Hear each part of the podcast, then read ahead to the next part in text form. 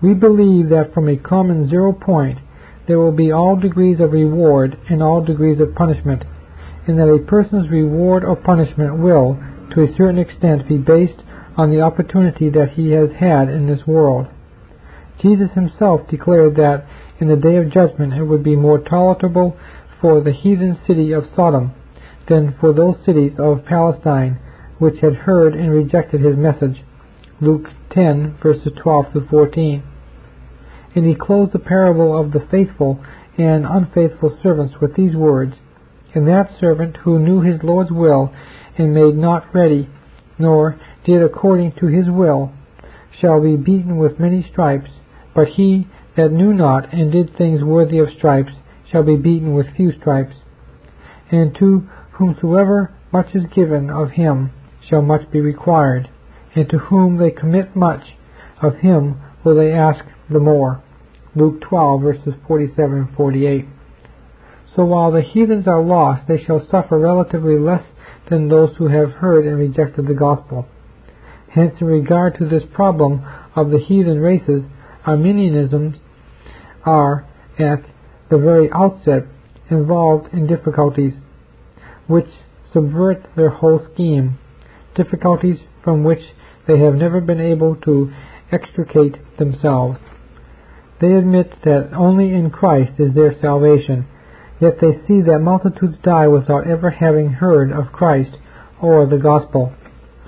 Holding that sufficient grace or opportunity must be given to every man before he can be condemned, many of them have been led to postulate a future probation. This, however, is not only without Scripture support, but is contrary to Scripture. As Cunningham says, Calvinists have always regarded it as a strong argument against the Arminian doctrines of universal grace and universal redemption, and in favor of their own views of the sovereign purposes of God, that, in point of fact, so large a portion of the human race have been always left in entire ignorance of God's mercy and of the way of salvation revealed in the gospel nay, in such circumstances as, to all appearances, throw insuperable obstacles in the way of their attaining to that knowledge of God and of Jesus Christ, which is eternal life. Only in Calvinism, with its doctrine of the guilt and corruption of all mankind through the fall, and its doctrine of grace through which some are sovereignly rescued and brought to salvation while others are passed by, do we find an adequate explanation of the phenomena of the heathen world. Purposes of the decree of reprobation. The condition of the non-elect is designed primarily to furnish an eternal exhibition before men and angels of God's hatred of sin, or, in other words, it is to be an eternal manifestation of the justice of God. Let it be remembered that God's justice as certainly demands the punishment of sin as it demands the rewarding of righteousness. This decree displays one of the divine attributes which apart from it could never have been adequately appreciated. The salvation of some through a Redeemer is designed to display the attributes of love, mercy, and holiness.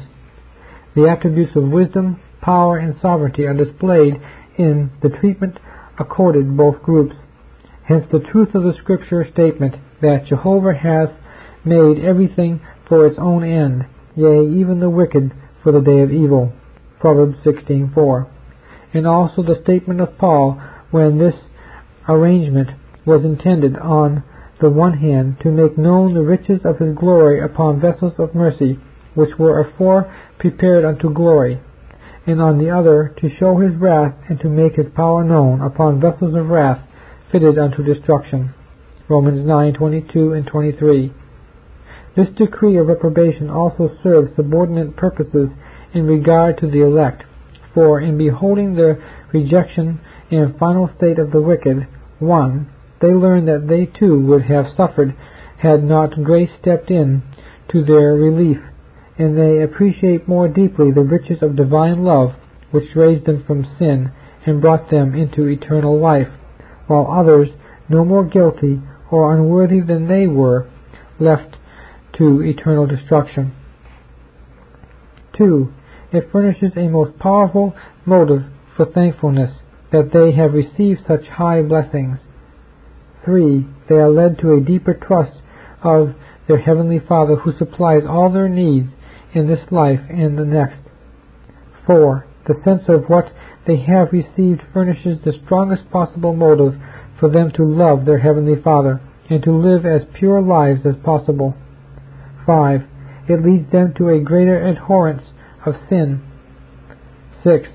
It leads them to a closer walk with God and with each other as specially chosen heirs of the kingdom of heaven. 7. In regard to the sovereign rejection of the Jews, Paul destroys at the source any accusation that they were cast off without reason. Did they stumble that they might fall? God forbid. For by their fall salvation is come to the Gentiles, to provoke them to jealousy. Romans 11:11. Thus we see that God's rejection of the Jews was for a very wise and definite purpose, namely that salvation might be given to the Gentiles, and that in such a way that it would react for the salvation of the Jews themselves. Historically, we see that the Christian church has been almost exclusively a Gentile church, but in every age some Jews have been converted to Christianity, and we believe that in time to come on a much larger number will be provoked to jealousy and caused to turn to God. Several verses in the 11th chapter of Romans indicate that considerable numbers are to be converted and that they will be extremely zealous for righteousness. Arminian center of attack on this doctrine. This doctrine of reprobation is one upon which the Arminians are very fond of dwelling.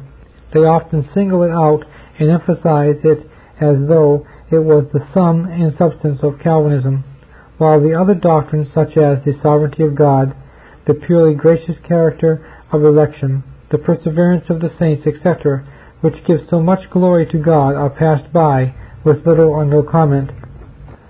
At the Synod of Dort, the Arminians insisted on first discussing the subject of reprobation, and complained of it as a great hardship when the Synod refused to concede this.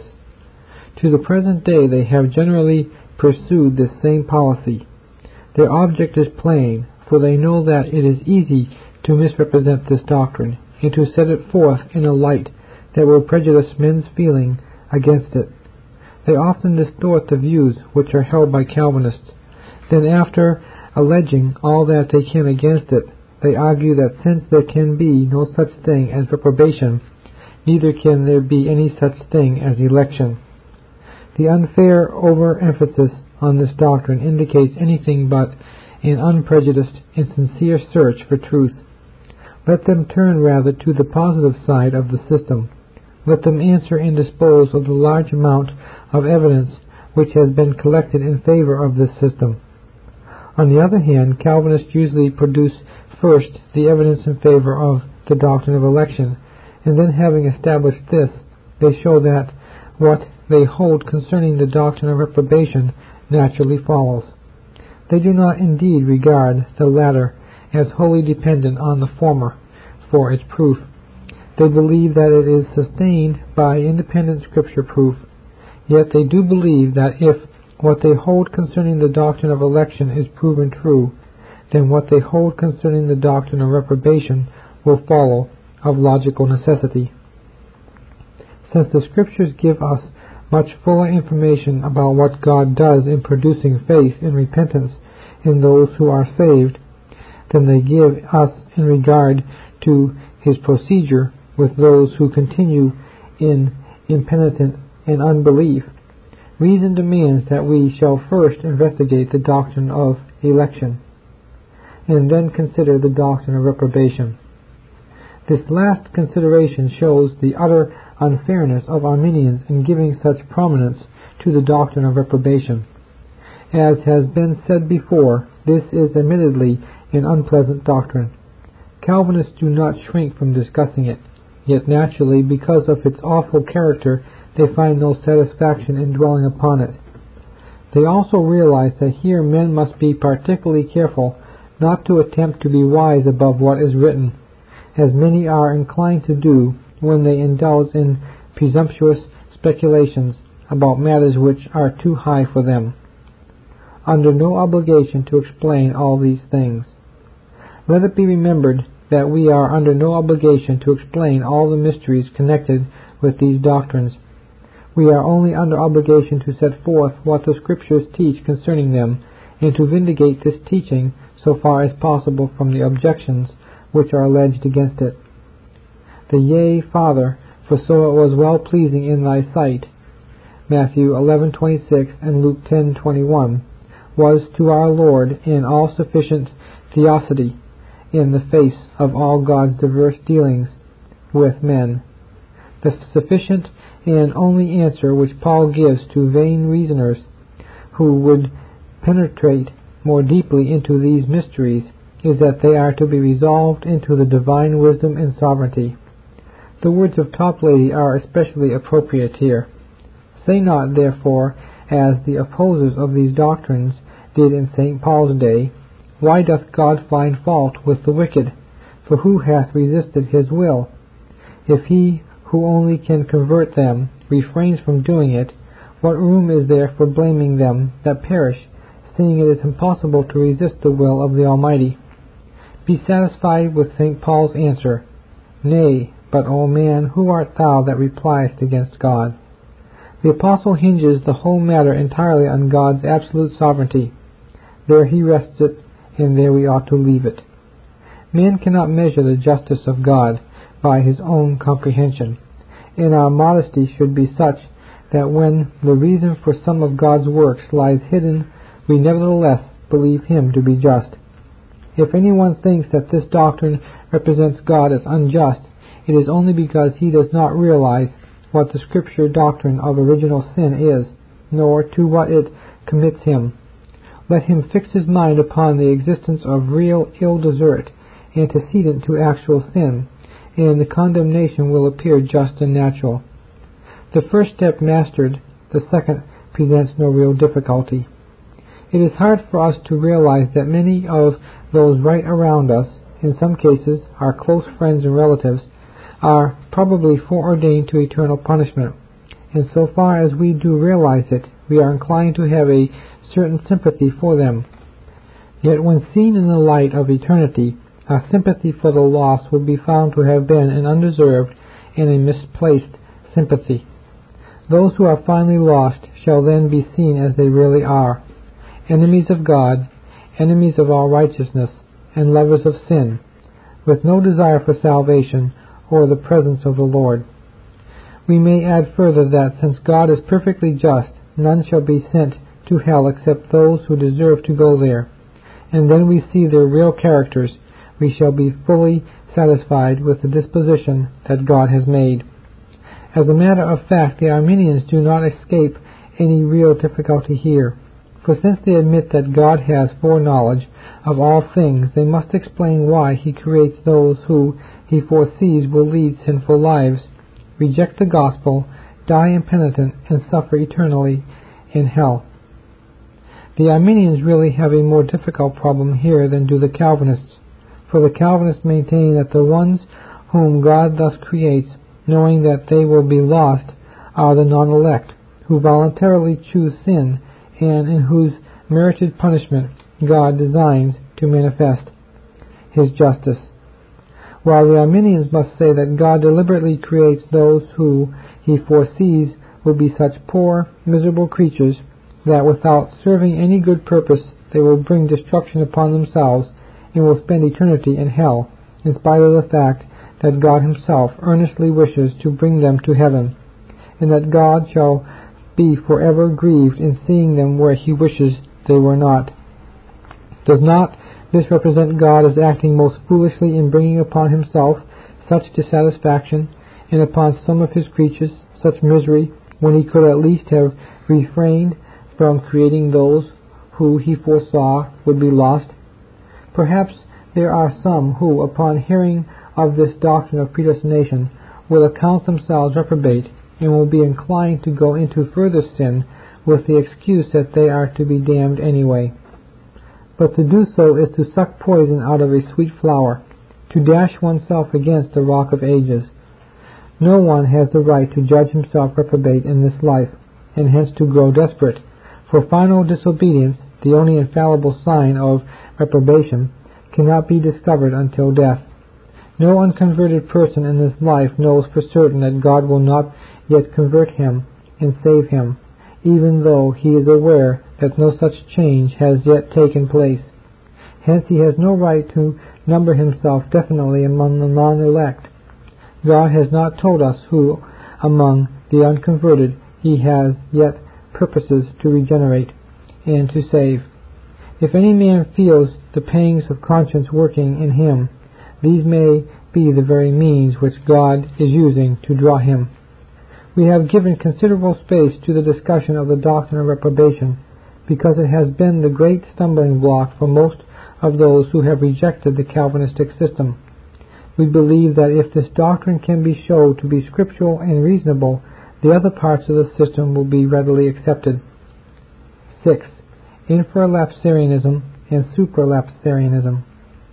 Among those who call themselves Calvinists, there has been some difference of opinion as to the order of events in the divine plan. The question here is, when the decrees of election and reprobation came into existence, were men considered as fallen or as unfallen? Were the objects of those decrees contemplated as members of a sinful, corrupt mass, or were they contemplated merely as men whom God would create? According to the infralapsarian view, the order of events was as follows. God purposed 1. to create, 2. to permit the fall, 3. to elect to eternal life and blessedness a great multitude out of this mass of fallen men, and to leave the others, as he left the devil and the fallen angels, to suffer the just punishment of their sins. 4. To give his Son, Jesus Christ, for the redemption of the elect. And 5. To send the Holy Spirit to apply to the elect the redemption which was purchased by Christ. According to the supralapsarian view, the order of events was 1. To elect some creatable men, that is, men who were to be created, to life and to condemn others to destruction. 2. To create. 3. To permit the fall. 4. To send Christ to redeem the elect. And 5. To send the Holy Spirit to apply this redemption to the elect. The question then is as to whether election precedes or follows the fall. One of the leading motives in the supralapsarian scheme is to emphasize the idea of discrimination and to push this idea into the whole of God's dealings with men. We believe, however, that supralapsarianism overemphasizes this idea. In the very nature of the case, this idea cannot be consistently carried out, that is, in creation and especially in the fall. It was not merely some of the members of the human race who were objects of the decree to create, but all mankind, in that with the same nature. It was not merely some men, but the entire race which was permitted to fall. Supralapsarianism goes to as great an extent on the one side as does universalism on the other. Only the infralapsarian scheme is self-consistent or consistent with other facts. In regard to this difference, Dr. Warfield writes, the mere putting of the question seems to carry its answer with it, for the actual dealing with men which is in question is with respect to both classes alike, those who are elected and those who are passed by, conditioned on sin. We cannot speak of salvation any more than of reprobation without positing sin. Sin is necessarily precedent in thought, not indeed to the abstract idea of discrimination, but to the concrete instance of discrimination which is in question, a discrimination with regard to the destiny which involves either salvation or punishment. There must be sin in contemplation to ground a decree of salvation as truly as a decree of punishment. We cannot speak of a decree discriminating between men with reference to salvation and punishment, therefore, without positing the contemplation of men as sinners as its logical premise. And to the same effect, Dr. Charles Hodge says, it is a clearly revealed scriptural principle that where there is no sin, there is no condemnation. He hath mercy upon one and not on another, according to his own good pleasure, because all are equally unworthy and guilty. Everywhere, as in Romans 1:24, 26, and 28, reprobation is declared to be judicial, founded upon the sinfulness of its object. Otherwise it could not be a manifestation of the justice of God. It is not in harmony with Scripture ideas of God that innocent men, men who are not contemplated as sinners, should be foreordained to eternal misery and death. The decrees concerning the saved and the lost should not be looked upon as based merely on an abstract sovereignty. God is truly sovereign, but this sovereignty is not exercised in an arbitrary way. Rather, it is sovereignly exercised in harmony with his other attributes, especially his justice, holiness, and wisdom. God cannot permit sin, and in that respect he is limited. Although it would be more accurate to speak of his inability to commit sin as a perfection. There is, of course, mystery in connection with either system, but the supralapsarian system seems to pass beyond mystery and into contradiction. The scriptures are particularly infralapsarianism. Christians are said to have been chosen out of the world. John 15:19. The potter has a right over the clay from the same lump to make one part a vessel to honor and another unto dishonor. Romans 9:21 and the elect and the non-elect are regarded as being originally in a common state of misery. Suffering and death are uniformly represented as the wages of sin. The infralapsarian scheme naturally commends itself to our ideas of justice and mercy, and it is at least free from the Arminian objection that God simply creates men in order to damn them. Augustine and the great majority of those who have held the doctrine of election since that time have been and are infralapsarians. That is, they believe that it was from the mass of fallen men that some were elected to eternal life, while others were sentenced to eternal death for their sins. There is no Reformed confession that teaches the supralapsarian view, but on the other hand, a considerable number do explicitly teach the infralapsarian view, which thus emerges as the typical form of Calvinism.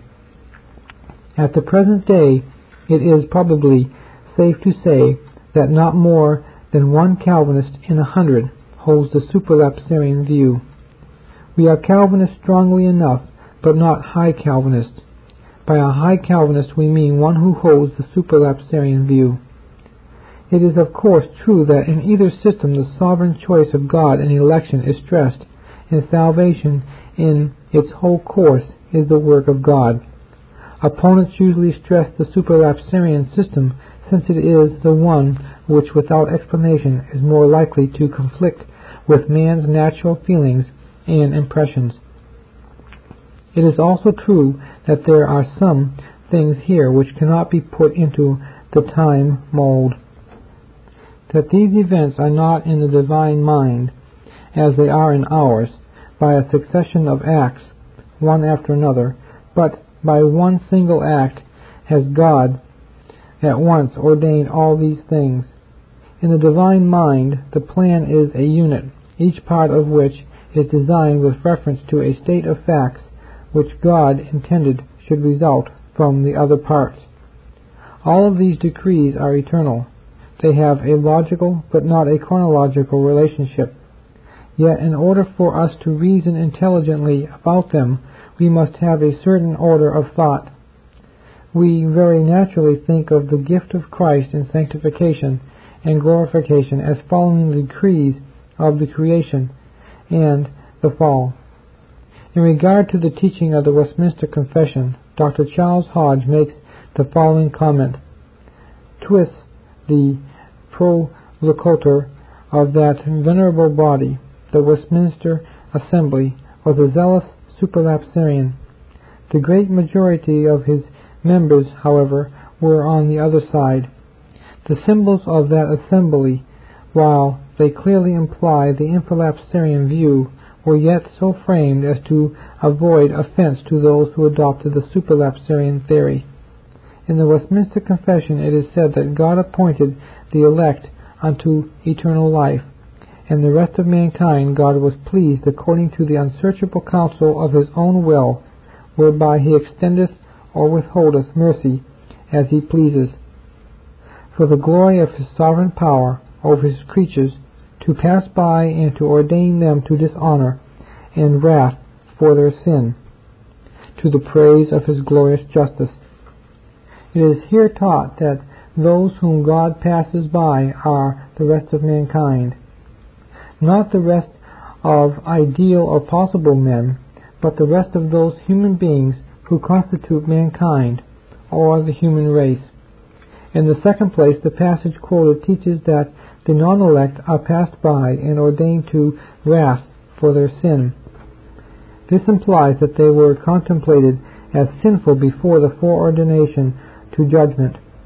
The infralapsarian view is still more obviously assumed in the answer to the nineteenth and twentieth questions in the Shorter Catechism. It is there taught that all mankind by the fall lost communion with God and are under his wrath and curse, and that God out of his mere good pleasure elected some, some of those under his wrath and curse, to everlasting life. Such has been the doctrine of the great body of the Augustinians from the time of Augustine to the present day. 7. Many are chosen. When the doctrine of election is mentioned, many people immediately assume that this means that the great majority of mankind will be lost. But why should any one draw that conclusion? God is free in election to choose as many as he pleases, and we believe that he who is infinitely merciful and benevolent and holy will elect the great majority to life. There is no good reason why he should be limited to only a few. We are told that Christ is to have the preeminence in all things, and we do not believe that the devil will be permitted to emerge victor even in numbers.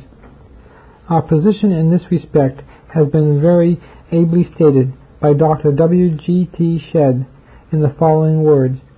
Let it be noticed that the question, how many are elected and how many are reprobated, has nothing to do with the question whether God may either elect or reprobate sinners.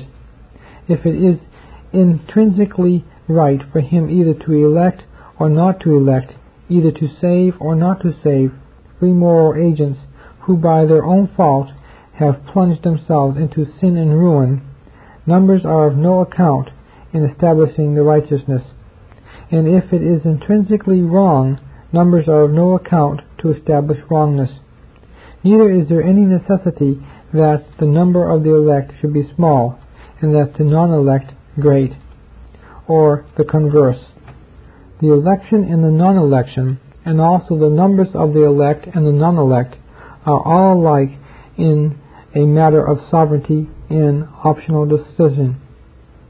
At the same time, it relieves the solemnity and awfulness which overhangs the decree of reprobation to remember that the Scriptures teach that the number of the elect is much greater than that of the non-elect. The kingdom of the Redeemer in this fallen world is always described as far greater and grander than that of Satan. The operation of grace on earth is uniformly represented as mightier than that of sin. Where sin abounded, grace did much more abound. And the final number of the redeemed is said to be a number which no man can number, but that of the lost is not so magnified and emphasized. There is, however, a very common practice among Arminian writers to represent Calvinists as tending to consign to everlasting misery a large part of the human race whom they would admit to the enjoyment of heaven. It is a mere caricature of Calvinism to represent it as based on the principle that the saved will be a mere handful or only a few brands plucked from the burning. When the Calvinist insists upon the doctrine of election, his emphasis is upon the fact that God deals personally with each individual soul instead of dealing merely with mankind in the mass. And this is a thing altogether apart from the relative proportion which shall exist between the saved and the lost. In answer to those who are inclined to say, according to this doctrine, God alone can save the soul, there will be few saved, we can reply that they might as well reason, since God alone can create stars, there can be but few stars. The objection is not well taken. The doctrine of election taken in itself tells us nothing about what the ultimate ratio shall be. The only limit set is that not all will be saved. So far as the principles of sovereignty and personal election are concerned, there is no reason why a Calvinist might not hold that all men will finally be saved, and some Calvinists actually held this view. Calvinism, wrote W. P. Paterson of the University of Edinburgh, is the only system which contains principles. In its doctrines of election and irresistible grace, that could make credible a theory of universal salvation, and Dr. S. G. Craig, editor of Christianity Today, and one of the outstanding men in the Presbyterian Church at the present time, says, No doubt many Calvinists, like many not Calvinists, have, in obedience to the supposed teaching of the Scriptures, held that few will be saved, but there is no good reason why Calvinists may not believe that the world will ultimately embrace the immensely greater portion of the human race. At any rate, our leading theologians, Charles Hodge, Robert L. Dabney, W. G. T. Shedd, and B. B. Warfield, have so held. As stated by Paterson, Calvinism, with its emphasis on the intimate personal relation between God and each individual soul, is the only system which would offer a logical basis for universalism if that view were not contradicted by the Scriptures. And in contrast with this, must not the Arminian admit that on his principles only comparatively few actually are saved? He must admit that so far in human history the great proportion of adults, even in nominally Christian lands, exercising their free will with a graciously restored ability, have died without accepting Christ. And unless God is bringing the world to an appointed goal, what grounds are there to suppose that, so long as human nature remains as it is, the situation would be materially difficult, even if the world lasted a billion years? 8. A redeemed world or race. Since it was the world or the race which fell in Adam, it was the world or the race which was redeemed by Christ. This, however, does not mean that every individual will be saved, but that the race as a race will be saved. Jehovah is no mere tribal deity, but is the God of the whole earth, and the salvation which he had in view cannot be limited to that of a little select group or favored few. The gospel was not merely local news for a few villages in Palestine, but was a world message, and the abundant and continuous testimony of Scripture is that the kingdom of God is to fill the earth, from sea to sea, and from the river unto the ends of the earth. Zechariah 9:10. Early in the Old Testament we have the promise that all the earth shall be filled with the glory of Jehovah. Numbers 14:21. And Isaiah repeats the promise that all flesh shall see the glory of Jehovah. Chapter 40 verse 5. Israel was set as a light to the Gentiles and for salvation unto the uttermost part of the earth. Isaiah 49:6. Acts 13:47. Joel made the clear declaration that in the coming days of blessing the Spirit hitherto given only to Israel would be poured out upon the whole earth. And it shall come to pass afterward, said the Lord, through his prophet, that I will pour out my Spirit upon all flesh. Chapter 2, verse 28. And Peter applied that prophecy to the outpouring which was begun at Pentecost. Acts 2.16.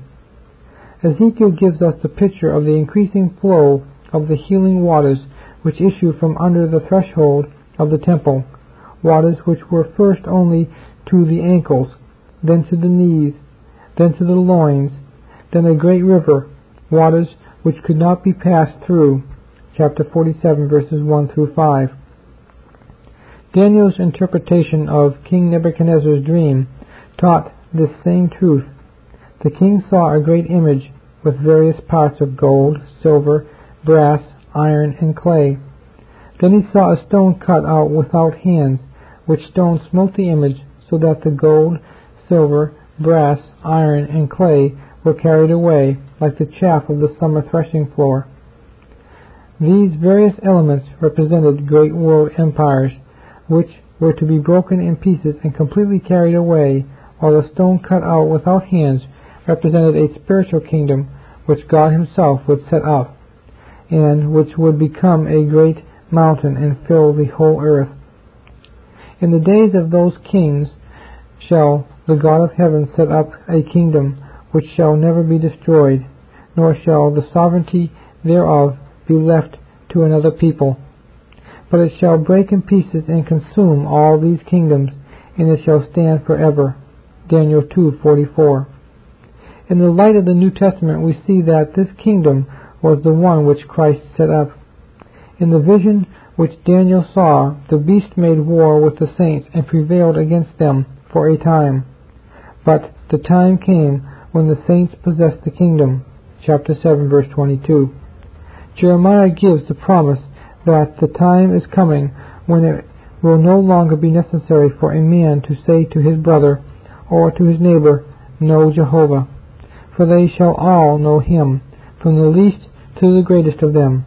Chapter 31, verses 34. Ask of me, and I will give thee the nations for thine inheritance, and the uttermost parts of the earth for thy possessions, said the psalmist. Chapter 2, verse 8. The last book of the Old Testament contains a promise that from the rising of the sun unto the going down of the same, my name shall be great among the Gentiles, saith Jehovah of hosts. Malachi 1 verse 11. In the New Testament we find the same teaching. When the Lord does finally shower spiritual blessings on his people, the residue of men and all the Gentiles are to seek after the Lord. Acts 15:17. Christ is the propitiation for our sins, and not for ours only, but also for the whole world. 1 John 2 2. For God so loved the world, that he gave his only begotten Son, that whosoever believeth on him should not perish, but have eternal life.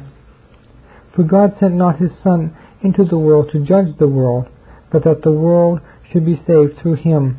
John 3:16 and 17. The Father hath sent the Son to be the Saviour of the world. 1 John 4:14. Behold the Lamb of God that taketh away the sin of the world. John 1:29. We have heard for ourselves and know that this is indeed the Saviour of the world. John 4 verse 42. I am the light of the world. John 8:12.